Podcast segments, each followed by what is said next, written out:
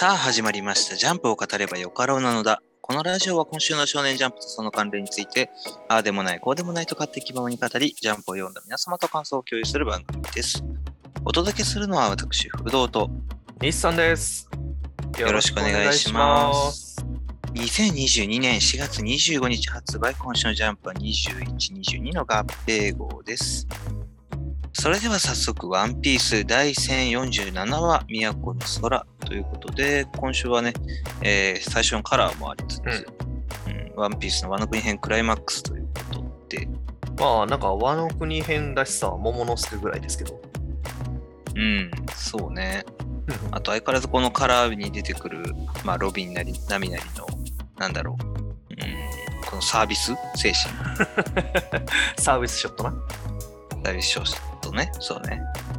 もうこのカラー描写もいいですね、相変わらずね。まあまあまあまあ、クライマックスらしからのこのほのぼの感がありますけど、まあこれはこれでいいですね。確かに。まあ一方でね、本編の方ですけど、うん、今週は結構情報量も多かったというか、バトルの最中の会話だったりね。そうですね。あのー、ちょっと衝撃の情報も出てきましたね。うん、そうね。まあでも相変わらず桃之助は、こう覚醒しそうな雰囲気を醸し出しながらも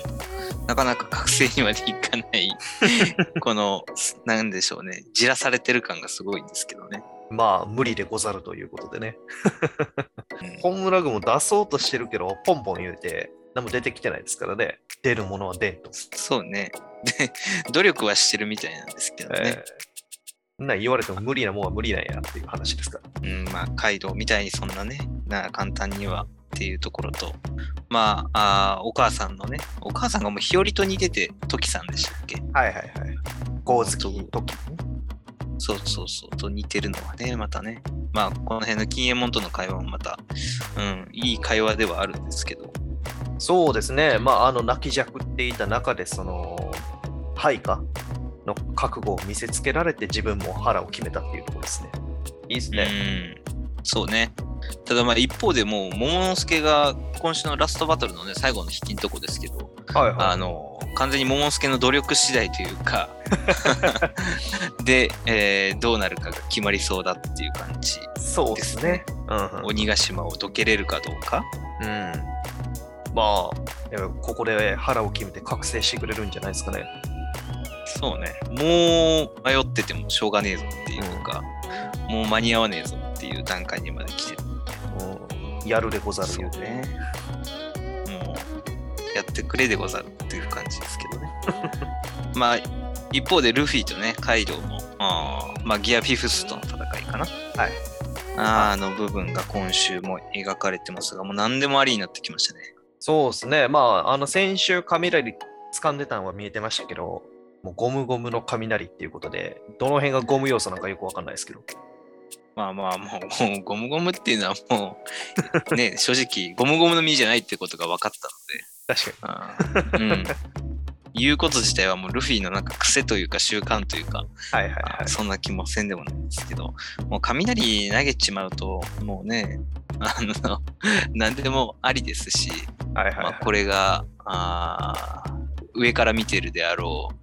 エネルがどう思ってるかですね。ああ、月から見てるであろう。うん、いや、まあまあまあ。結局、この雷も避けられてるぐらいですからね。まあ確かにね。俺の立場ないやんって絶対思ってると思うんですけど。まあ、言ってもその雷が出てないと使えないっていうデメリットはありますからね、これについては。この辺でも、でも諸説ありますね、今のところね。ルフィが雷をもしかしたら出せるんじゃないか。まあ、ルフィと雷って少なからずもなんか関係性がちょこちょこあるじゃないですか。はいはいはい。そうですね。うん、斬首刑になり得た時に雷が落ちてきたりとか。うん、うんうん。まあ、この辺はなんか、あの、ルフィの親父さんのドラゴンが関係してるみたいな説も昔からあったりして。おー。うん。まあまあ、まだね、いろいろわからない点多いんですけど。まあでも、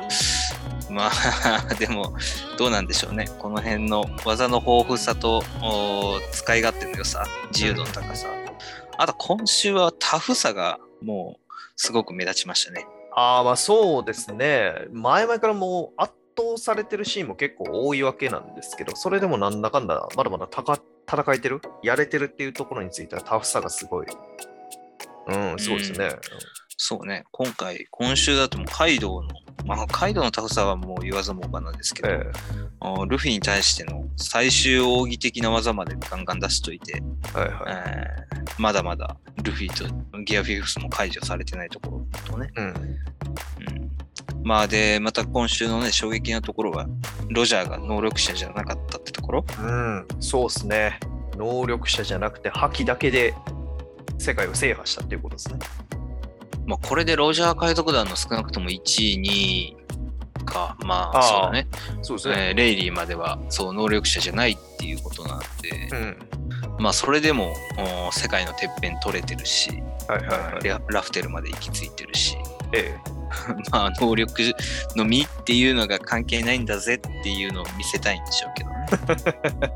そうですね。でもこれ、これカイドウも言うてもその能力者なんで、うん、まあ、ある意味その自覚してる部分もなんていうの、自あの自分自身を、えー、自重してるかのようなセリフではありますよね。能力が世界を制することはないっていう。確かにね、まあまあカイドウも長生きしてるから、もともとロックスだっけ、ロックス海賊団だ、はいはい、そうですね。の頃から上を見てきてるんでしょうね。まあロジャーしかり、あ世界政府しかり、うん、えー、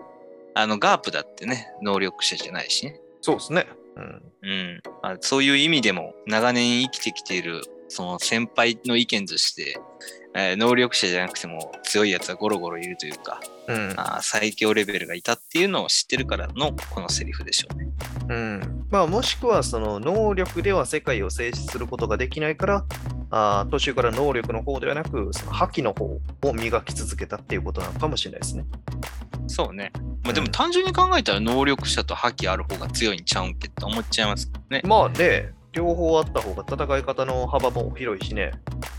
そうそうそうって思っちゃうし、ロジャーは実はこういう身だったみたいな展開がもうないのかと思うと、それはそれでちょっと寂しく感じるしね。ああ、いやでもやっぱこの能力者至上主義とも言えるぐらいのこのワンピースの展開の中で、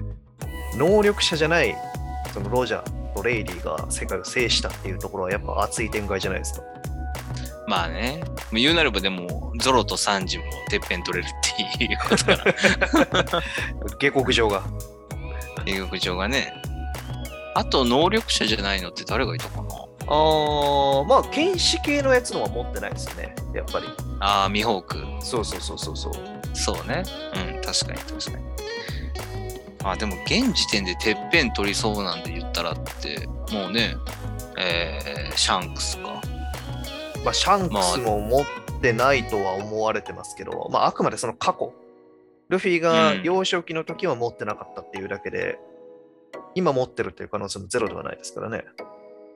あ、そう食べてる可能性後から食べたか、うん、なるほどね。まあまあ確かにシャンクスの海賊団のメンバー見てても、うん、ベックスベックスマンだってベックマンかベンベックマンあベンベックマンだねとか、ウソップの父ちゃんとかね、はいはいはい、見てても、まあ、能力者じゃ、うん、ヤソップね、能力者じゃなさそうっていうのはちょっとありますけどね。そうですね。雰囲気的にもね。うん。うん、まあまあ、確かにそういう意味でも、まあ、ワンピース内でこうインフレをちょっと抑え込むような、実はロジャーが無能力者だったっていうところの、この、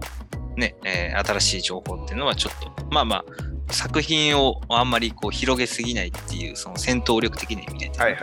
にはちょうどいいかもしれないですけどね。そうですね。まあルフィのこの能力を出された後にまだ上があるのかっていうのはちょっと信じにくいところでがありますからね。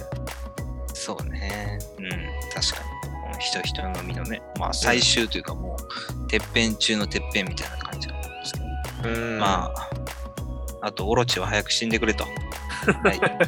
しぶといねこいつも。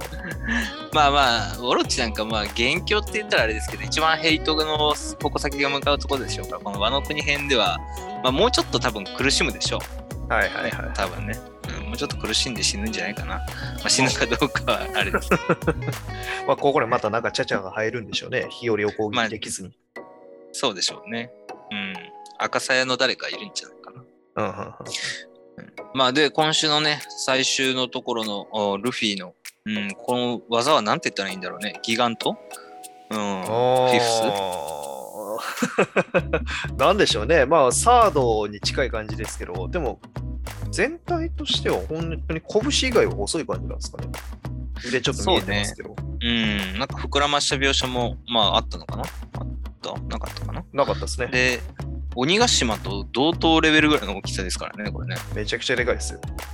は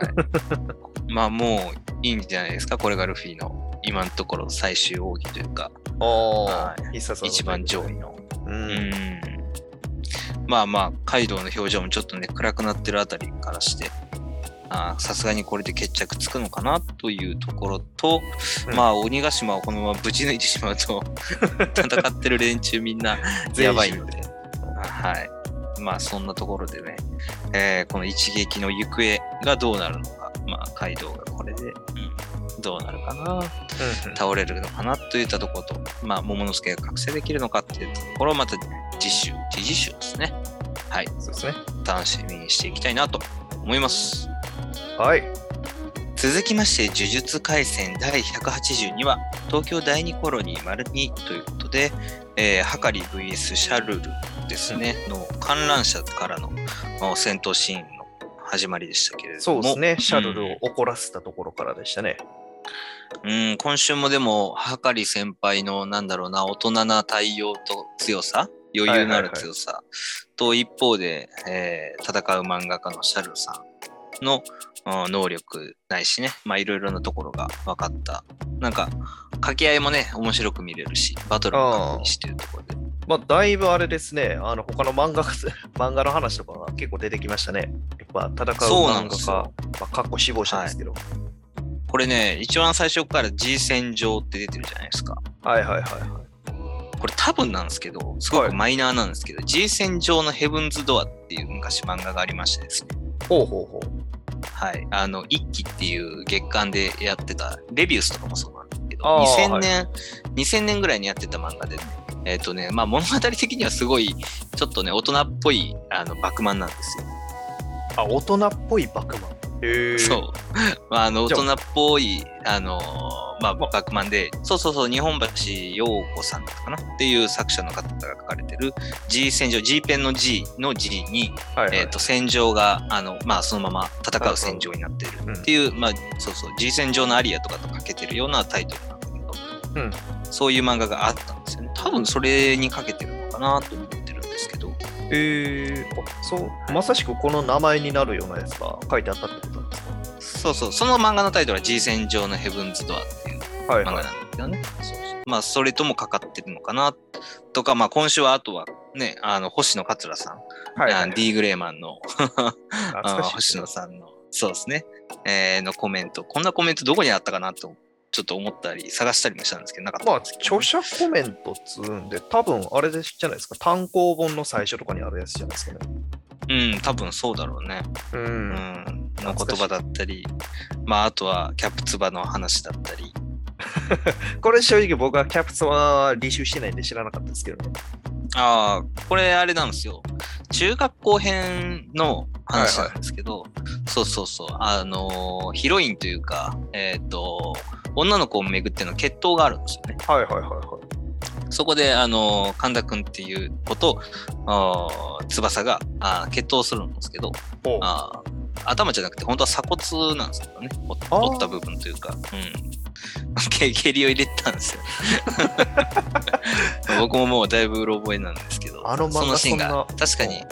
うん、うろ覚えで、僕もこの今週の話があったからちょっともう一回見てみたんですけど、はいはい、頭じゃなくて鎖骨やわっていう感じだったんですけど、えー、結構あれですよね、あの少年漫画のスポーツ漫画でちょっと昔の漫画やとその殴り合いというか喧嘩シーン結構ありますよね。そうね、なんかメジャーしかり。そうね、決闘がねあるね、確かに。まあそんななんか漫画の要素もいろいろ放り込まれている今週なんですけど、うん、うん、でもなんかはかり先輩のなんだろうな、この落ち着き、うん、全然焦ってる感じが全くないよね、攻撃食らったの、うん、とこの離れ感、うんうんうんうん、やっぱ強いなっていう、うん、上位者だなっていう雰囲気をまた見せるのがうまいですよね。そうですね、まあやっぱりその、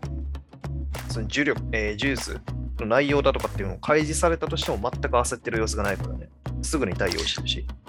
そうそうそうそうね。まあシャルルさんはあのフィクションが降りてきてしまって絶望してしまったっていうね、どうやら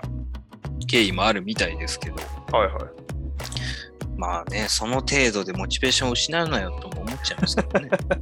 まあ逆になんか漫画としてのその題材になりそうだみたいな感じのがあるけどね、それこそあのジョジョのロハン先生みたいなね。そうそう、ロハン先生はそんなフィクションをむしろ求めてる派でしょ、あの人からしたら。ええー、漫画の題材になるとねそうそう、何でもかんでも参考にしたがるところ、ここが露伴と死亡者との差ですよね、漫画が死亡者とそうですね、あくまで死亡者ですから。絶対ろくぶの展開で書き終えた後の露伴先生も喜んでるしろくぶラストのね、はいはいはい、ずっと書き続けてましたから。そうそうそう。でまたこのシャルルさんのね、えー、今週まあ術式というか、あどういう技なのかっていうところも分かりましたけど、うん、まあ漫画のコマになぞらえて約いちびょう先の未来が読めることができると、うん、未来史ってことですね。そうですね。まあ坂本デイズのシーンとかとねちょっと似たような、はいはい、あまあところも見え隠れしますけど、うん、まあ未来史自体は定番っちゃ定番ですからね。まあそんな珍しい能力じゃないですね。うん、まあせいぜい言うんであればこのペン先にインクが溜まっていくとどんどんより先の未来が見えるっていうことですから、うんまあ、時間が経つにつれてどんどん強くなるっていうところは、ね、ああいい術式だとは思いますね。そうね。まあでもしかもこうはかり先輩のね体術力って多分虎杖ともやってますし、はいはい、乙骨とも同等レベルだと思うんですけど、それでも耐えうるこのシャルルさんの身体能力っていうのがなかなか凄まじいところありますけどね、うんうんうん、ただの漫画家って止まりで感じはしないですけどね。まあでもこのコロニー戦はもう日車もそうだし、あの、えー、売れないお笑い芸人、えー、もそうだし、はい、高場か高場もそうだけど、ねはいはい、なんか全体的にこう順応してる連中全員身体能力高くなってます、格段に。まあやっぱりそのうん、コロニー始まってからしばらく経ってるんで、それまでの間に結構なあ回数やり合ってるんでしょうね。そこで磨かれてるんじゃないですか。ああ、それだけかな。なんか底上げされてる理由もまたなんかありそうな気もせんでもないですけどね、コロニーの中で。はいはいはい。まあこの短時間でここまで強くなれる理由にはちょっと少ないところではありますからね。そうそうそう。だってもともとはただのね漫画家志望のお兄ちゃんですからね、ええまあ、それがここまでっていうところも一つあるんですけど、うんうんうん、まあでも何にせよこの未来予知ができるからなんやねんっていうレベルのあざけ笑うようなあはかりのこの対応のしや、うんうん、ところと、まあ、やっぱりもともとのこう頭がいいというかね、うん、適応能力の高さ。そうですね。まあた戦い慣れてるっていうところでしょうね。即座にその視覚に入れば問題ないっていうことをカンパしてるだとか、うんこの辺もやっぱり見てて安心感あるしかっこいいね。うんうん、まあやっぱりその未来史って言ってもそのあくまで主観的なものだからっていうところなんでしょうね。まあそうだね。その場全体を見ることができないっていうところがその能力のデメリットってところなんでしょうね。そうね。なんかそういう意味ではまあちょっとキングクリムゾンの格落ちというか、うんうんうん、まあ感じにも見えなくもないですしあれ自分を見えますからね。そうね。エピタフか。で今の私はにびょう先の君の動きが見えるって言った後のなんだその構えはっていうこの怒涛の流れもまたね即ツッコミいいですねこれそう即ツッコミこれもう感情の濁流ですよね完全にね、えー、あのアニメで聞きたいシーンですね。そうね。もう間髪言わずこう間髪入れずこのねなんだその構えはつながるようなねこのツッコミがね、まあ、またこの命まで取らないのを徹底してるはかり先輩もいいですけどね、人柄というか、うん、まあポイントが欲しいっていうところもあるにはあるんでしょうけどね。そうそうもっともう鼻から命までを取るつもりもなく、うんうん、まあキラルちゃんが言ってた通りあの高専時代のね人助けしてた時の、はいはい、はかり先輩が輝いてたっていうところもなんかやっぱりこの人の元の根のところがあるんでしょうね、人の良さのところ。はいはいはい、うん、まあでも何にせよ今週はね領域展開挫殺バクト、うん、これもねここで放たれるかっていうのも一つあるんですけど、そうですね、あの術式を見せずに先に領域展開っていうのは初めてのパターンですよ。うん、確かにね、そうね、いきなり飛んで、えー、領域展開前もう一気に決めようとまで来たのか。はいはいはいはい、うん、またしかもこの領域展開直後に術式のルールが開示されるっていうことなので、まあ火車の能力じゃないですけど、はい、まあ必中はあっても必殺がない術式というか領域展開なのかな。ああ、うん、なるほどなるほど、うん、でまた情報開示による縛りの恩恵も受けれるっていうタイプの、うんうん、技だと思うので、まあなんか少しちょっとこうまあ多分バクトってついてるので掛け事系だと思うんですけど、そうですね、はい、まあ何かギャンブル要素が加わった能力っていうところでどうなんでしょうね。うーん、長半、まあ、長半長半長半勝負長半勝負かわかんないけど、そんな急に開示的な感じになるんですかねチンチロチンチロか、はい、まあでもズキューン言うてますからね。はは、ズキューン言うてるね。この辺はちょっとジョジョっぽさが出てますけど。そうなんですよ。まあこの辺も含めてね、えー、はかり先輩の領域展開はどういう技なのか。そうですね。結局その術式すらも見れてないんで、ちょっと予想がしにくいところではありますけどね。うん。そうね。まあ今後でもこの東京コロニーの中でね、領域展開はどっかで見えるかなと思ったけど、まさかこんな早い段階でとはちょっと思ってなかったんで、ね、うん。まあわざわざ使うあたりっていうのは本当にそのシャルルの心を折るっていうことのためなんでしょうね。うん、そうだね。意外と描かれずにシャルルがもう終わってる状態になったりしない。もう次の話では終わってる。そうそうそう。生殺し。はいはいはい、まあ、そうならないといいんですけど、まあでも見せてくれるでしょう、今回こそは。まあわざわざ、うん、ここの術式のルールが開示されるっていうところまで言うてるんで、そうね、うん、ここは出してくれるでしょう、はい、まあ、そ, はい、そんなはかり先輩の頼れる領域展開、どういう技なのか次週も楽しみにしていきたいなと思います。はい、続きまして僕のヒーローアカデミアナンバーさんびゃくごじゅういち、ふたつの格尺ということで、うん、まあダビ ブイエス ショートのところのあ決戦ですけれども、その前にね単行本がごがつふつかにさんじゅうよんかん発売ということで、はい、えー、まあ今週のジャンプでもちょっと紹介されてるんですけど、スターがね表紙のカラーのね、まあ当然カラーなんですけど単行本表紙、えー、あこれもいいなと思ってね。はいはいはい、そうですね、表紙としてちょっとあの雰囲気がだいぶち違うわけじゃないですけど、なんかスターらしからぬ色気みたいなものを感じますね。そうなんですよ、スターのなんかねちょっと色気と力強さと儚さも感じさせるような、うん、なんかね青空バックのいい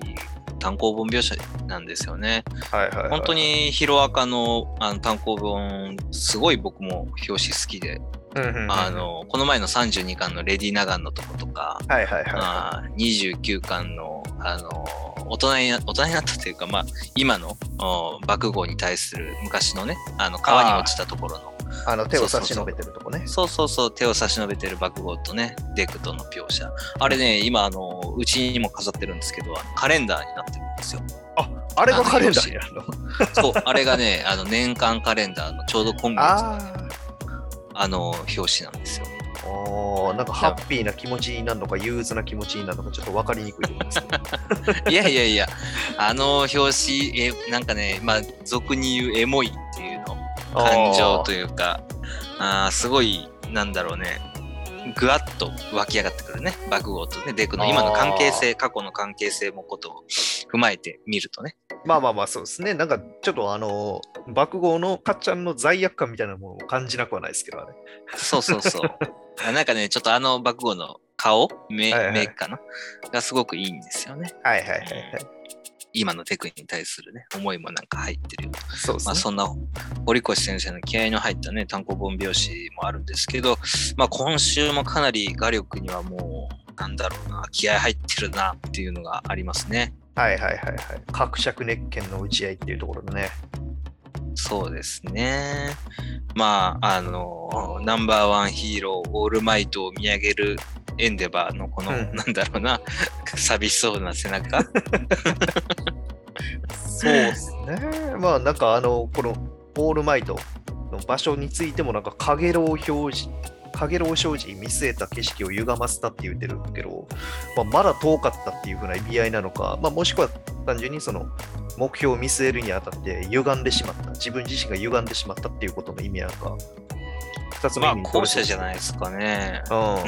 んまあ単純にエンデバーね、死ぬほど血へど吐くほど努力をしてオールマイトを超えようと思ったけども、やはりその差はもうこの山を登った時に、自分の限界に達した時にもう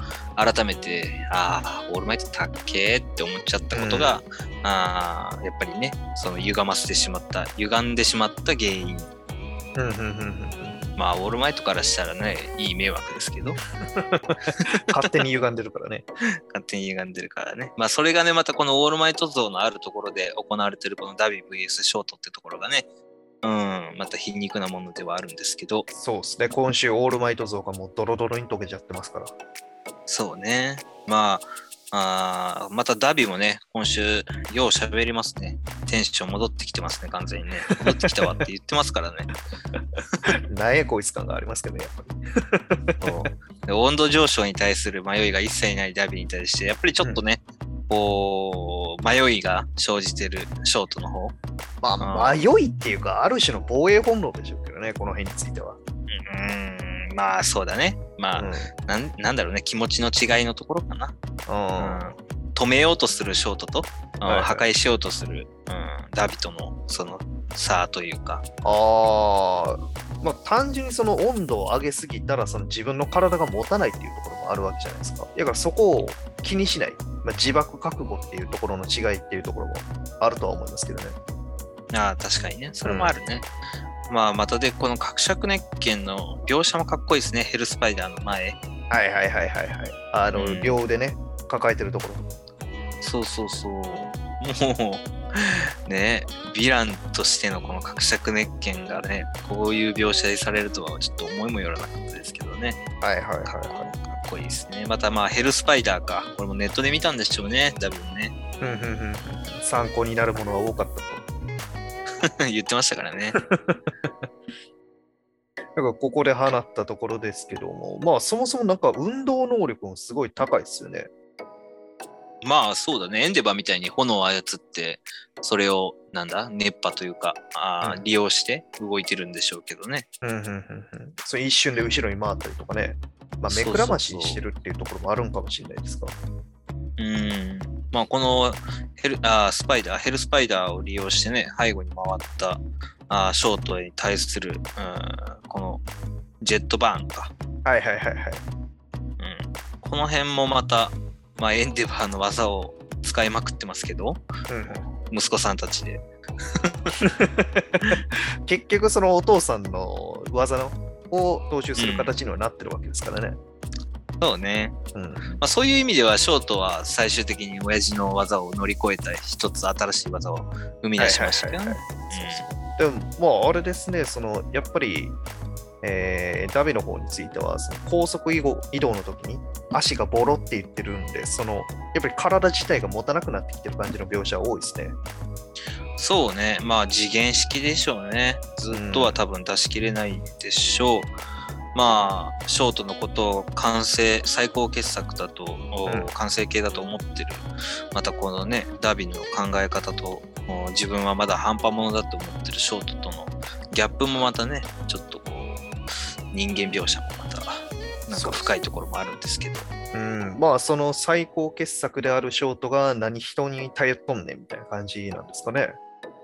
うん、まあ、そうねまあ、うん、恵まれた環境で何をフラフラしとんねんって言いたいんでしょうけどフラフラはしてなかったですからねショートはねでもここ論でねその最高の環境と最適な体があり上がるくせに他にすがったって言ってるじゃないですか、まあ、これを、うん、まあえー、ゆえにこもってたゆえにいてたっていうことを指してんのか、まあ、もしくはそのエンデバーっていう、まあ、教えてくれる師匠がいる中で、えー、ユーエー に頼ってんじゃねえよっていうことなんか。ああ、それかな、うん、学校だったり学校の仲間だったり、うん、に頼って自分を、うん、でもそうだね、まあ、そこをエンデバーがいる最高の環境っていうのは多分エンデバーだと思うんですよ。そう、あ、ダービーが言う最高の環境っていうのはね、えー、でまた最適な体っていうのは多分エンデバーを超える火力と、うん、まあ、あショートの場合だと半冷半年か、うん、あっていう体があるくせに、うん、そういうとこに頼った、うん、まあ自分とあ比べて、はいはい、比較して恵まれてるくせによって言いたいんでしょうけどね。まあダービーの方については YouTube じゃないですけど、まあ、ネットで見てたっていうだけですからね。うん、YouTube で、まあ、見てるか知らないけどYouTube か知らないけど、まあ、ネットで転がってたっていうね。転がったって話ね。まあそれにね、人ず人知れず一回家にも帰ってきて、まあ、そこで絶望してね、ヴィランにしてたんですけど、まあまあずっと見てたんでしょう、轟家のことを何にせよ、うんうん、まあ、そういう意味でもね、この兄弟喧嘩っていうのが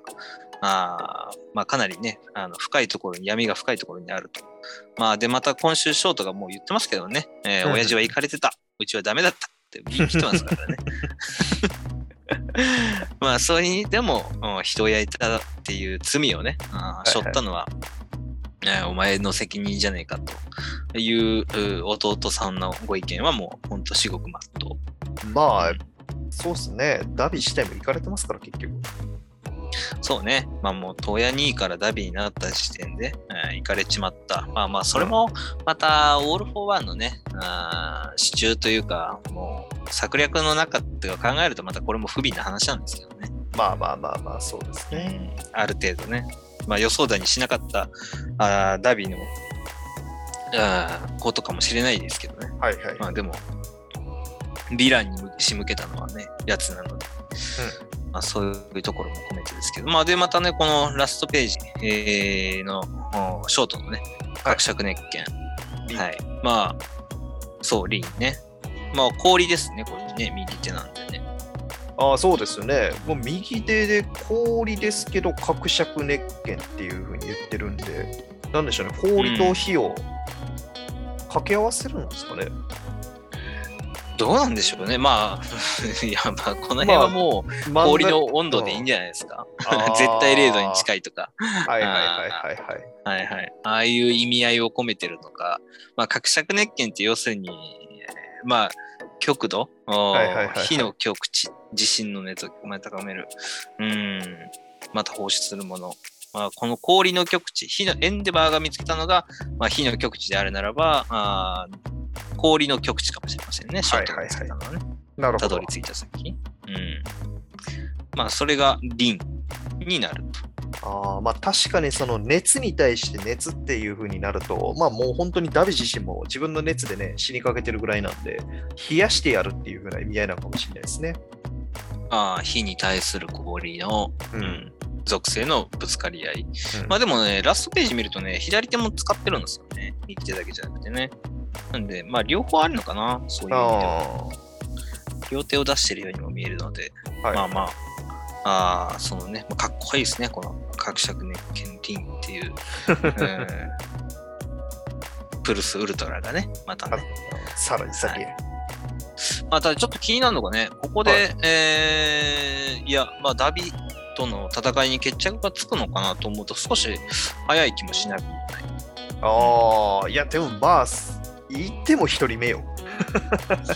いやまあそうなんだけどね、言っても一人目やから、ね、そろそろ決めんとっていうようなところあるんじゃないそうか、まあでもこの最終決戦においてダビってしかもヴィラン連合の中でまあまああ幹部中の幹部ですね、うんうん、そうそうそう、まあまあここで終わる男じゃないと思うんですよ、悪い意味で、はいはいはいはい、うん、なんでね、まあしかもエンデは合わずですよ、うんうん、それはないと思うので、まあもうちょっとねこの大変な戦いは続くと思うんですけど、まあ堀越先生もかなり限界なんでしょうね、さんしゅうかんお休みそうですね、再開ごがつじゅうろく、だいぶ先やね、はい、まあでもそうだね、うん、ヒロアカがまだまだ終わらないってことを考えるといいのかな間延びしてるだけのような感じもする、ね、間延びしてるだけです、はい、まそのね、最終決戦のダビ ブイエス ショートのこの行方ってとこも楽しみにしていきたいなと思います。はい、続きまして、あかね話だいじゅういち席短絡的ということで、まあ先週東京での営業で、えー、終わって、はい、老人ホームですねで、えー、教授にいのもとあかねちゃんのね、えー、営業が終わって、で一転して高校生生活、うんという今週ですけど、まさか高校生生活があんこんなに描写されると思わなかったですね。そうですね。まああのがっつり描写されてたんで、うん、今回の内容っていうのがまあ転換期になるわけではないんでしょうけれども、まあこういう話を入れてきたっていうところですね。そうね。なんかでもじゅういちわめでこういうなんだろうな、主人公の成長した姿を第三者、今まで関わりのなかった第三者に向けるっていう展開って珍しくないですか？あー、まあそうですね。いい意味なのか悪い意味なのか分かんないですけど、珍しい感じはありますね。なんかこうもうちょっと後期になって、あのあのチャランポランだった子がこんな成長してるの実はみたいな、こんな世界で活躍してるのみたいなのが、うん、あのまあ、プロになるというかね、本当に落語家になってあの見せられるんだったらまだしも、はいはい、まだえーと、新入りじゃないですか。そうですね。そうそうそう。入門直後ですから。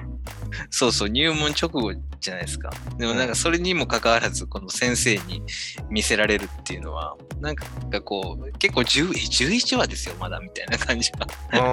否めなかったですけどね。どっちかっていうと、親とかに見せる展開の方が先な感じはしますよね。ああ、そうね。先生よりまず先にお母さん。うん、でもまあ、それこそ後期の方なのかな。もうちょっと後ろの方。ああ、なるほど。あ、でも、うん、でもここでその弾を使ってくるかっていうのは、ちょっとどういう、こう、作者さんというか原作が、このいち、にわに、えーはいはいはい、作品の転換を加えたいのかなっていうのが、ちょっと読めなかったですね。でもあれですよね。確か初めの一歩も、担任の先生来てくれてましたね、確か。ああ、割と序盤の方に。序盤の方にね、確かに確かに。まああれもまだ、まあ、あれぐらい、うん、まああれぐらい、まあまあそうだね、確かにな。うんうんうん、まあ、ちょあれはまあ言ってもそれな、それまでの間に結構話はありましたけどね。うん。うん、まあそれにまあ一歩の戦いとか、まあ確かにあれ見てるとまあかっこいいしね、まあ、先生にどうや見さらせみたいなはい、はい、感じになりますけど、落語の方でもね、そうだね、この岩清水先生。はいはい。うん。そういう描写になるのかな。まあでもこの岩清水先生ちょっと性格的に難ありですけどね。まあそうですね。うん、うん。別に大学行くだけが選択肢じゃないっていうのは事実ですからね。うん。進学校でもない限りここまで大学大学言わないと思うんですけどね。うん。まあしかも大学に行くためのじゃあ費用とかのことで家柄のこと考えてますってちょっと言いたくなりましたね。あ、ていうかあれか、ようよく考えたらあの落語家になるって就職には値しないかなっていうふうに思いましたね。いや、言うなればでもまあ食べていけるならば就職でしょ。もうそうですね、雇用形態、うん、雇用形態結ぶんであればね、うん、まあ、雇用形態っていうのがそもそも入門するだけだと存在しないと思うんで、ああ、まあなんでしょう、ご飯とかだけ出してもらえるような感じなんですかね。なんか相撲部屋みたいな感じで、そうそう、まあそう、うん、そういう意味では就職ではないでしょう。うんうんうん、当然ね。まあしかもその入りたてで飯食っていけるわけでもないでしょうから、はいはい、どっちかっていうと食わせてもらう方に近いんじゃないですか。うん、そうですね。まさしく修行ということで、うん、そうそうそう。でしかもこう今時高校卒業後進学も就職もしないなんてっていうその今時っていう言葉にもなんかちょっとカチンときますしね。別に、まあ、あの、うん、ひゃくパーセント そうじゃないし。あまあまあ、うん、高卒働かれる方だってね、世の中にはいっぱいいらっしゃるので、ああ、いや、あのこれの場合は進学も就職もっていうことなんで、働きにすら出ないっていうことの範疇になるんですね。ああ、まあそうだね。まあ極端な話なんでしょう、うん、あの高校卒業して世界一周してきますみたいな感じのに近いんですかね、この人の捉え方として。ああ、まあまあ確かに確かに。うん、あ、そうか。進学も就職もちゃんと選択肢はくれてるのか。そうそうそう。ああ、まあ確かに。しかもまあでも落語家なんてよくわからない職業っていうところかな。あかねちゃんがピクッとしてるのもね。うん。うんうん、まあその辺の言い回しとか、あ, あとはジャンボジャンボこれ出てましたっけ？初？あの、あれあれあれ、この大人バージョン、高校生バージョン。いや、初めてだね。そもそも高校の描写自体がまるでなかったから。うんうんうん。なんでこ、このジャンボは、あの、鼻通りが良くなるテープあるよね、一昔前やったこの鼻通りが良くなるんじゃなくて、なんかよくわからんテープやってる。いや普通絆創膏でしょ、少年漫画この辺はあのアイシールドの猿みたいな感じでね。そうそうそう、ジャンプに至ってはなんで鼻通りが鼻詰まりがひどいのかな、見えないやろなんだっけあれ、ノーズテープじゃなくて忘れたな。使わないありますうん使わないからね。まあしかもなんかちょっとイケメンになってるこの、うん、まあなんか性格が良くなってる感じがあるね。そうね、うん、性格良くなってるし、しかもあかねちゃんのことをもう誰よりも考えてくれてるみたいなねなんかえらい理解者になってますね。めちゃめちゃ理解者になってるじゃないですか、うん、何ですかもうフラグ立てるんですかみたいなあ感じですけどね。自分の進路指導じゃなくてあかねちゃんの進路指導やってますから、ね、ふたりで第三者のふたりがね本当にね全く関係ない話してますけど、まずこいつの話をしろよ。うん、自分の進路はこれで僕あの地球一周してきますから面白いですけどあでも一応言うてんのか、柔道のスポーツ推薦が来てる。あ、そうなんだ、うん、そ, もそれすら読んでなかった、うん、本当だ。尾崎君には柔道のスポーツ推薦の話聞いてます。でも斎藤監督というのが誰かは知らんけど、はい、まあ別のところに行くっていうことだから、うん、ジャンボの進路相談短にこまやにコマで終了や。あ、なるほどね。まあこの岩清水先生に対するじゃあこの営業をしていくあかねちゃん、はいはいはい、あしかも教授に今出てくるんですねこれね。あ、そうですね、今回のその話のところのまあ鳥として出てくるんですかね。うんうんうんうん、なるほどね。うん、まあそれの前座ですね、言うなればね。うん、一番最初の前座として出てきたあかねちゃんの、はい、まあ仕事っぷりといいますか、そこを見て考えを変えるような展開なんでしょうね。はいはいはい、まあそうだね。そういう意味ではなんとなく予想ついちゃいますけど、どういう展開になるのかな。まあその先生との前で、うん、どういう講座を見せてくれるのか。でもあれですね、あかね話順位高いっすね今週。教授にパワーですからこれは。教授にがそんなに人気あったの？それしかなくないですかね。アンケート結果のこと考えて。それとも僕がアンケート出しすぎましたかね。僕の一票が重すぎたのかな。いろんなアカウントで出しまくったんじゃないですか。いやいや、一アカっすよ。いや、でもだってヒロアカの次でしょ。もうさんいか。うん、あ、よんいか。よんいか。高いね、あかね話。嬉しいけどね。うん、もう安定して。うん。ちょっとここまで高くなるのは正直予想外のところではありますね。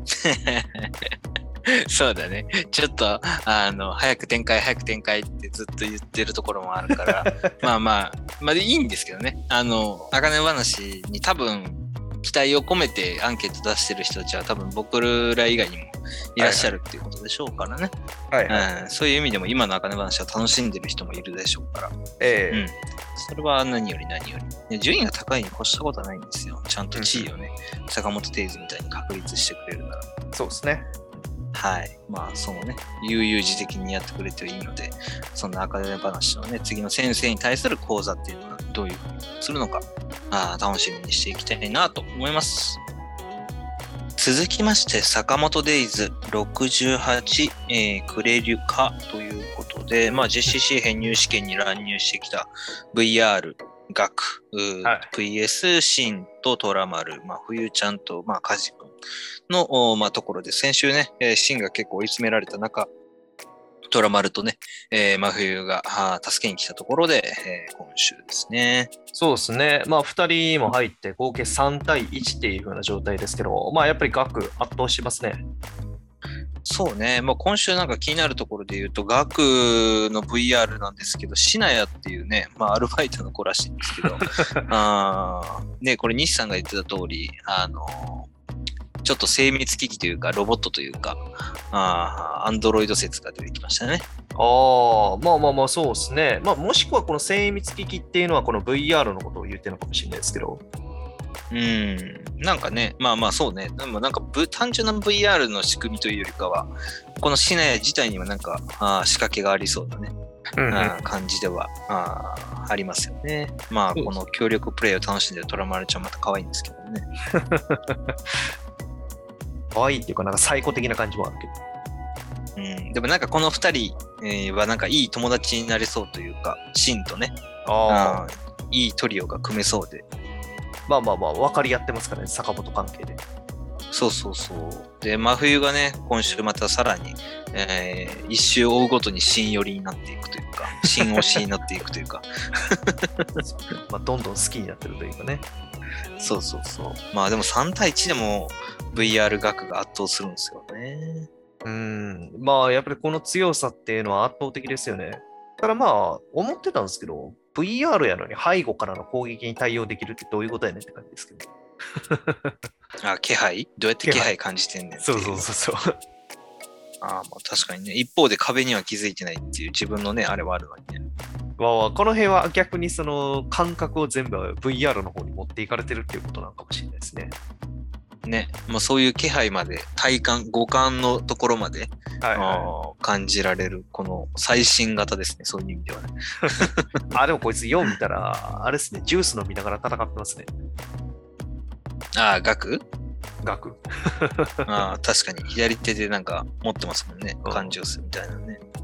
まあそうね、まあしかもシンがもう心読めねえんだって言ってる時点で。まあ、このシナヤ自体にはやっぱり普通の人間とは違う仕掛けが 使, 使われてそうですけどね。ああなるほど。心が読めないっていうところについて、うん、まあ本当に機械的なものなのか、まあ、もしくはあの寝てるっていう風な意見もあるんで、寝入ってるから心が読めないとかっていう可能性もありそうですが、はいはいはい、冬眠状態の人間みたいな、そんなことも、うん、まあありえるね、それもね。うん、まあカジ君がね今週もまたチラチラチラチラとあの出てきて、まあ最終の引きではね、おついにっていうところの描写でもあるんですけど、うん、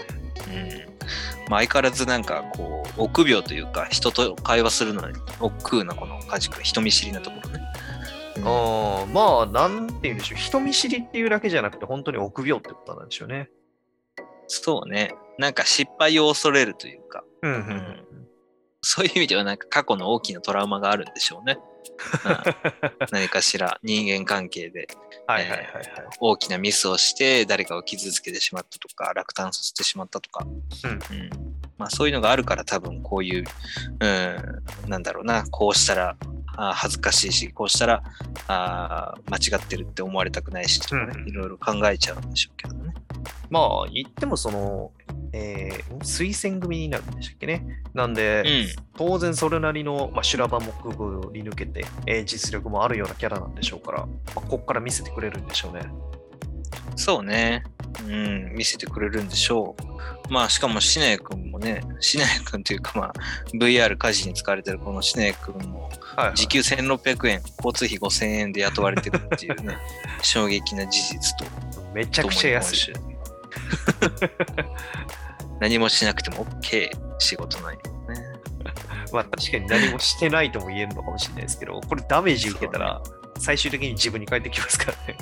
本当にあの人体欠損どうなるんだろうっていうね、心配とね、シネ君、ね、えー、身体的なダメージはどこに行くのかっていうところあるんですけど、でもなんかね、あの身体的なダメージというか、今週ちょっと ブイアール がピシッっていう描写もあったりとか、そうですね、あゴーグルとなんか連動してんのっていうのもあったんですけどね。まあ視界の部分がやっぱりそのゴーグルになってるんでしょうね。このゴーグルを通してその、えー、額がえー、市内の視界を見ることができてるってことなんでしょうね。うん、でもそのなんていうの、 ブイアール でさ、向こう、まあ ブイアール というか向こう側で、えー、見てるそのゴーグルに傷がいったから、じゃあ額の方のゴーグルにもその振動をが来るっていうのもなんかちょっとえどうつながってんのって思っちゃうんですけど、ね。あ、まあこれは多分その投影されてる映像が、あでもそっか、あの破片飛んでるもんね。そうピシって破片も飛んでるからね。あ衝撃まで要するに連動するようになってるのかっていうことなんですけどね。ゴーグルだけ。そうそう、いや、まあ、もしかしたら身体的にもなってるのかもしれない。あなってるかなってるね。地面もあのめり込んでたしね、ちょっとね。ああ確かにさっきね、あの虎丸と真冬がね、はいはいはいはい、最初助けてくれた最初にね、えー、そうそう、だからまあ衝撃とかも連動するようになってるんだね、そういう威力も含めて、ね、なんか ブイアール の域を超えてる感じやね。超えてますね、完全にね、うん、まあまあまたこのね、えっと真に感化されたあ真冬くん、うん、はいはい、と余計なことそうそうそう余計なこと言いやがってっていうね、うん、まあそんなこのなんだろうな周りに、えー、真の心意気だったりこう覚悟というかいいところが波及していってる、はいはいはい、みんなにね伝わっていってるっていうところもまたなんかねこんなになんだろうカリスマ性のあるキャラだったかなと思いながら、はいはいはい、真君がねあで、うん、まあ思っちゃいますね。坂本さんと同じように周りに影響を与え始めてるっていう感じなんでしょうね。そうそうそう。もうすでにこの時点で成長してるよ、シン君って思っちゃうんですけどね。だいぶね。そうですね。うん。まあまた梶君がこの耳当てを外したとき、はい、はい、どうなるのか、何が起こるのか、真のパワーが次週のね、えー、この、うん、学編がどうなるのか。うんあ楽しみにしていきたいなと思います。はい、続きまして青の箱シャープごじゅうずるい女ということで、まあ、あ同居生活がね解消された千奈先輩大輝くんと、はい、で今週は文化祭を中心に学園生活の物語と、うん、おまあ、千奈先輩の葛藤といったところがね描かれた一週でしたけれども、そうですね、うんはい、まあひなちゃんの出番がね今週はね結構、うん、半分ぐらい描かれててまあまあまあまあそうですね、そこはいいところ、まずは そ, そこはいいところ、はいでまあ我々がねあの民宿でね千奈先輩があ話さなかった、はい、あ大輝とひなちゃんとの告白のね経緯のところとまあ経緯というか告白の流れのところとかを知りながらも千奈先輩が、はい、あの行動アクションをしたことに対するうん本来ちょっと罪悪感的なところがどこで描写されるのかなと思ったらまさか今週で遅れてやってくるとはちょっと思いもなかったと、はい、そうですね結構時間差ありましたね、うんそうね。まあでもちょっとその辺を語る前に、うん、えー、えー、っと白雪姫を演じる、うん、ひなちゃん、ひなちゃんの可愛さ、ね、うん、そうね。まあリンゴの描写とかもえらい細かくやってますね。ねそうね。な、なんだろうこの食い意地の張ったひなちゃんの素が多分台本に描かれてるんでしょうねこれね。糖度じゅうごど、糖度計算あの計測する機会がある世界なんでしょうね。そうね、確かにあのこの辺のひなちゃんのリンゴに対するなんか香りや芳醇さを、を伝えようとする可愛さもあり、うん、まあでも本当に大輝くんは今のところ裏方、うんうん、のところのね、えー、見せ方だったり今日が衣装が作れるっていうちょっと新技術というか新情報だったりはいはいはいはい、はい、弟たち弟妹たちの臓器やら何やらを作ってるおかげで衣装を作れるとそんなことなるっていうふうに思わなくないですか男のね、うん、そうね、長男とは言えね、そこまでできる男兄弟ってまあいないですけどね、えーうん、まあまたこの文化祭らしい裏方の動き方とかあ大輝くんに対するクラスメートの評判だったりとかそうですね、まあ、今回その大輝くんの評価が上がってるっていうことに対して、まあ、ひなちゃんが喜んでるシーン、まあ、このいちまいもいいですね、横顔可愛いですね、このひなちゃんね。なんだろうね、ほくそ笑んでるところ。まあまあ、大輝くんがよく思われてるっていうことに対して、嫉妬心っていうよりかは、なんか誇らしい気持ちの方が勝つのかな。まあまあまあ、うん、やっぱりその、好きな人が褒められてたら嬉しいんじゃないですかね。なんかその辺もやっぱひなちゃんのこう性格性の良さがね、まあこの漫画でそれを嫉妬心丸出しになるような人いないと思うんですけどいやですね何よみたいな、うん、大輝くんのことあんたそうそう泥棒猫ってあならないところがまたねいいんですけどね、まあはいはい、で相変わらず学園生活においてこの大輝と千奈先輩はちょくちょく出会ってしまいますね。うーん出会っちまったなってとこですねやっぱり。購買部待ってたんですねこれね千奈先輩。そろそろ買いに来るやろうということで。そろそろ来よるやろうと。おばちゃんの前でいちじかんにじかん待ってたんじゃないですか。喋ってた。購買部。怖すぎるやろ。ずるい女ってレベルじゃねえ。そうね。まあまあ接客をしないこのあまあなんかちょっとこの辺も伏線のような気はしますけどね。じゃあ先輩がね、まあうん、結局接客することになるみたいなね。なのか、まあ、接客しない、要するにフリーの立場だから、あ文化祭、要するに動き回れるじゃないですか。ああ、なるほど。はい。まあ、その辺で多分裏方の大輝くんとチャンス先輩が共に行動する展開、はいはいはいはい、あもありえるなと思うし、でも一方でひなちゃんはね、役決まっちゃってるから身動き取れないし。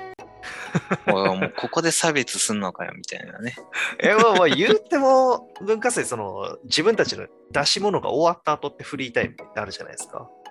あ、やっぱそのお互いの出し物を見合って、ね、でこの時間からフリーなんで一緒に回りましょうみたいなそういう展開がやっぱあるじゃないですか。そうね。でもなんか文化祭においてそのなんて前に出る役の人らよりも裏方の方がこういい思いをするっていうのはなかなか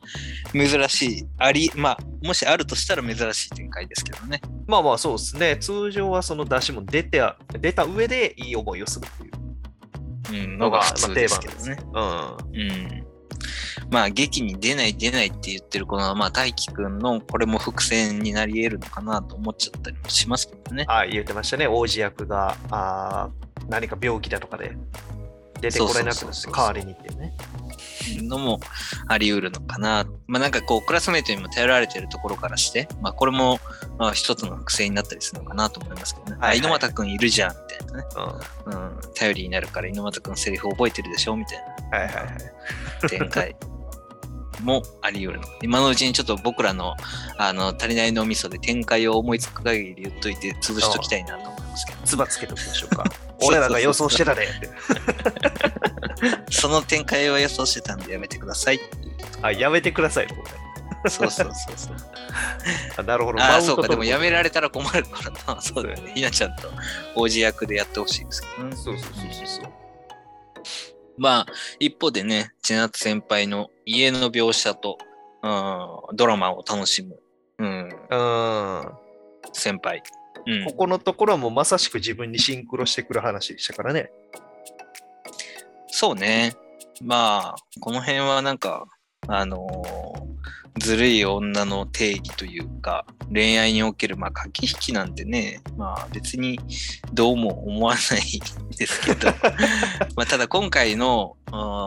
ちな先輩の経緯を考えると、ひなちゃんとのあの会話を知った上で、えー、まあ大輝を誘ってしまった。はいはいはい。で、挙句の果てには一泊かました。一泊かましたああ一泊かましたところこれが改めて自分の中で、えー、考えた時にいや私何やっちゃったんだろうみたいなやべえことやっちゃったって思ってるんでしょうけど、まあ、もうすでにその前に我々読者からしたらやべえって思ってますからやってんなって思ってますからね、まあ、それを宿泊の段階で話し合いに持ち込まなかったのがねうん、うん、千田先輩も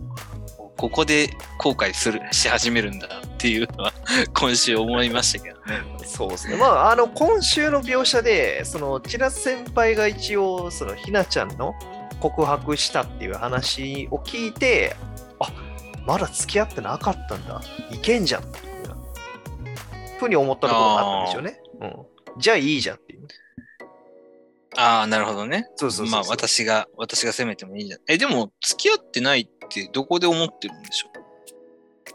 ああいやでももあの、えー、ひなちゃんが大輝に告白したあ翌日ですねあの体育館前で話してたそのチェア先輩聞いたシーンね あ, あの時に、はいはいはいえー、まだ付き合ってなかったなかったんだっていうことを知ったっていうわけですから。そうだね。そうそう、うんうん、それまでは、ねまあ、確かにそのひなちゃんと付き合ってんのかなっていうふうに思ってる描写はありましたから。だからあの瞬間にまだ付き合ってなかった、うん、誰のものにもなってないっていうことに気づいて、えー、じゃあ手出していいじゃん。うん、そうなったわけでしょ。ね、けどまあようよう考えたらずるいよなっていうふうにちょっと自分で反省したところもあったんでしょうね。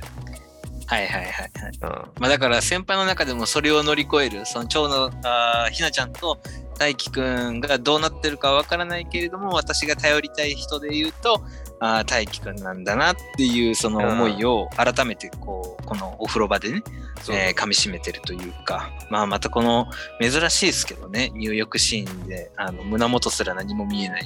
この入浴シーン女性の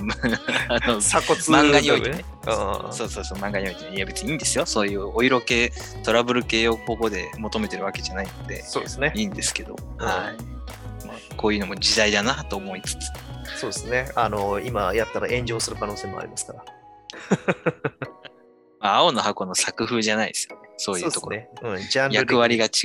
えー、そうそう、ロールが違いますよね、うん、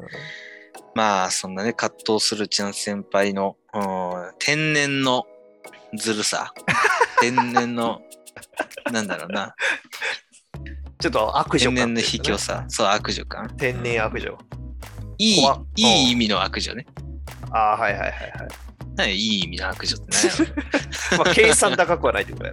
ろ。そうそうそう。結果的に計算高い行動になってしまう、いい意味での悪女、フォローするなら。はい、私なんかやっちゃいましたみたいな。うん、え、なんかまずいことしちゃいましたって、えー、大輝くん私に惚れてるのは知らないみたいな。怖っ。私に、えーまあ、勝手におっさんどもはそういう風に捉えてますけど、はいはいはい、まあ、ちゃん先輩の中ではそういうとこにちょっと罪悪感もありつつ、照れもありつつ、うんうん、まあ結局その頼る先としてはその大輝くんしかいないからっていうところもあって、しゃあないじゃんっていうところも開き直ってる感もありますけどね。そうね、まあ一方でね、別の場所であの先輩に連絡取ろうかすっげえ悩んでる大輝見るとなんかアホらしくなりますからねもうもうね、まあ、ね、くっついてんじゃんっていう、ね、こいつは考え方がシンプルですからね。そうね、まあ男ですからね、はい、まあなんでしょうね、先週も言いましたけど、こうこのだいさんぶ巻の後はいはい両思いしてんじゃねえかっていうところからね、ええ、このひなちゃんが同文化祭という武器を使って、ええ、巻き返すことができるのか、巻き返すことなんかできないんじゃねえのってみんな思ってると思うんですよね。まあ、はいはいはいはい、まあまあハーレム漫画になるよりかマシかと思いながらね、まあまあまあその辺は、うん、しっかりと決着はつくでしょうからね。うん、そうね。まあそういう意味でもこの文化再編、ちょっとね、こういう晴れた惚れたのところが、あ、ひときわ楽しくなってくるかなというところで、うん、えー、次週も楽しみにしていきたいなと思います。はい。続きまして、ジャンププラスよりダンダダンだいごじゅうよんわ、バイトをしようということで、はい、まあ、ジャッシーのね、えー、お祓いを取りやめて、うん、え、時事の中でなんとかコントロールしようという決意から今週、まあ、日常編、日常パートでしたね、うん、珍しくね。そうですね、まあ。みんなのキャラクターの可愛さだったり、えー、まあ、バイトに至るところとかね、はいはいはい、まあ、そういうところの描かれた一週ですね。そうですね。まあ、とりあえず最初は、あ、みんなで仲良くこの半階のハウスに泊まるっていうところでしたけど、そうね、まあ、またジジがね、まあ、水に触れないための、うん、努力をみんなで夜通し頑張ってやってる、なんかもう音なんだろうなお母さんお父さんのやり方ですよね、このね子供がトイレ行ってそれを察知して横について、そうですね、なんかオカルンがお母さんがありますね、うん、そうそうそう、お母さんからありますよね、この髪型も正かなおかんで、しかもそうみんな寝ぼけまなこでね、しかもね、うん、一方でこのアイラちゃんの朝のルーティン、モーニングルーティン今週見どころですけどねそうね、しっかりと書いてますね、まあ、みんなで暮らしてるこの段ボール生活の中で暮らしてるところとかね、あ、食卓であの下で寝てるターボババアとかもかわいいですけど寝袋、お前寝袋いらんやろっていういやいやいやいや、なんか自分用の寝袋があることがまずかわいいですよねこのサイズのやつな、うんね、あのー、ね、オカルンにはよそってくれるアイラちゃんも、他にはガン無視っていうあくまでオカルンに対してだけっていう、そうオカルンのみっていうね、まあももちゃんのこの朝のか、なんだろうな顔も寝ぼけてる顔とかもね、まあ、全員こんな感じですけどね、この顔については、そうそうそう、アイラちゃんだけやね、バッチリメイクもしてるから、ね、うん、でももちゃんはね、ついにバイトをしてお金を貯めると、うんうんうん、まあずっとスマホもなかったですからね。そうね、まあ、でもスマホ代を稼ぐっていうよりかはなんかリフォーム代って言ってますけどね。リフォーム代を稼ぐってめちゃくちゃ高そうですけどね。リフォーム代稼ぐ高校生ってすごいですけどね、聞いたことないですけどね、うん、まあなんだかんだ聖子ちゃんお金持ってるでしょうからいけるんじゃないかなと思いますけどね。そうそうそうそう、うん、まあまあそれもあるけどね。まあでもももちゃんの気持ち的なところもあるんでしょう、うんうん、まあまたねこのももちゃんの親友ふたりがね、えーうん、いい子らですからね。 A さん K さん、そうそうそう優しいしね、気遣いできるし、何よりまあももちゃんとオカルのことをいつも考えてくれてるっていう感じがね。そうですね、うん、まあケイちゃんについてはかなりアホっぽいですけどアホっぽいけどいつもなんかね助けてくれるしね、うん、まあももちゃんのね正確性というかあの周りの恵まれてる環境というのは本当お骨レベルですね。そういうそんなに恵まれてる恵まれてますね。で、えー、メイド喫茶、しかもバイトするところがメイド喫茶っつんだからね、うん、まあ、でもこれ、まあ、最後のところに繋がってくるんですけどちゃんと書いてんですよね、店名に。ああ、もえもえ紀行法、そう、うん、メイドカフェ&バーもえもえ紀行法って言ってますよね。そうそうそうそう、やからこそなんでしょうね。まあラストはねそうだね、うん、まあ、いやー、まあ、これでももちゃんですね。なんかでも、まあ、メイド喫茶僕も経験いっかいぐらいしかない、あにかいかぐらいしかないんであれですけど、なんかラウンジみたいな場所ですよ、はいはい、これね。このメイド喫茶、まあ確かにそうですね。まあそのカフェ&バーっていうことですから、その夜は夜でそういう営業してるからっていうことなんですかね。ああ、そうか、夜はバーやってんのか。なるほど、うん、そういうことか。それでこんなラウンジっぽい場所なんだね。なるほどなるほど。だいぶいかがわしさがありますね。まあそんな友達に対してメイドの喫茶の接客をしないといけないももちゃんのこの大変さと、ぶち殺を恐れ入りますという新しい単語と。いや、いいっすね。いらっしゃいませクソ野郎。いらっしゃいませクソ野郎。まあこういう S 系のあるメイド喫茶もありますけどね、中にはね。いやいや、明らかにも恥ずかしさのせいで言うてるだけですけどね、ももちゃんについては。確かに。いやでも店員さん、うん、あれね、うん、もえもえ先輩の店員さんはもえもえビームって言ってるのにね、店名の最後もえもえ紀行法なんですね。まあもえもえビームをっていうふうには言うてますけどね、この時点では、うん、恥ずかしさからなのか、あ何故間違えたのか天津飯の技を出してしまうと。命を削って放つ紀行法、えーまあ、セルをね止めることしかできない技ではありますけど。いや、まあまあまあ今週はもうももちゃんの可愛さっていうところがね際立ってましたから。そうね、ももちゃんのなんか気持ちよさと可愛さと、うんうん、まあおかるんとかね、みんなの友情の部分と、はい、まあ、聖子ちゃんのね優しさと、はい、まあそういうなんかこの日常編の感じもまた久々ですね。はいはいはいはい、そうですね。まあずっとバトルだとか、まあ危険性のあるそのじじとの生活だとか、そういった部分が多かったですかね。そうそうそうそうそう、多かったからね。なんか余計にこうほっこりするこの一話でしたね。うんうん。まあそんなところでね、ダンダダンについても次週も含めてにしゅうかんぶんになるかな、うん、次週語るときをね、えー、楽しみにしていきたいなと思います。はい。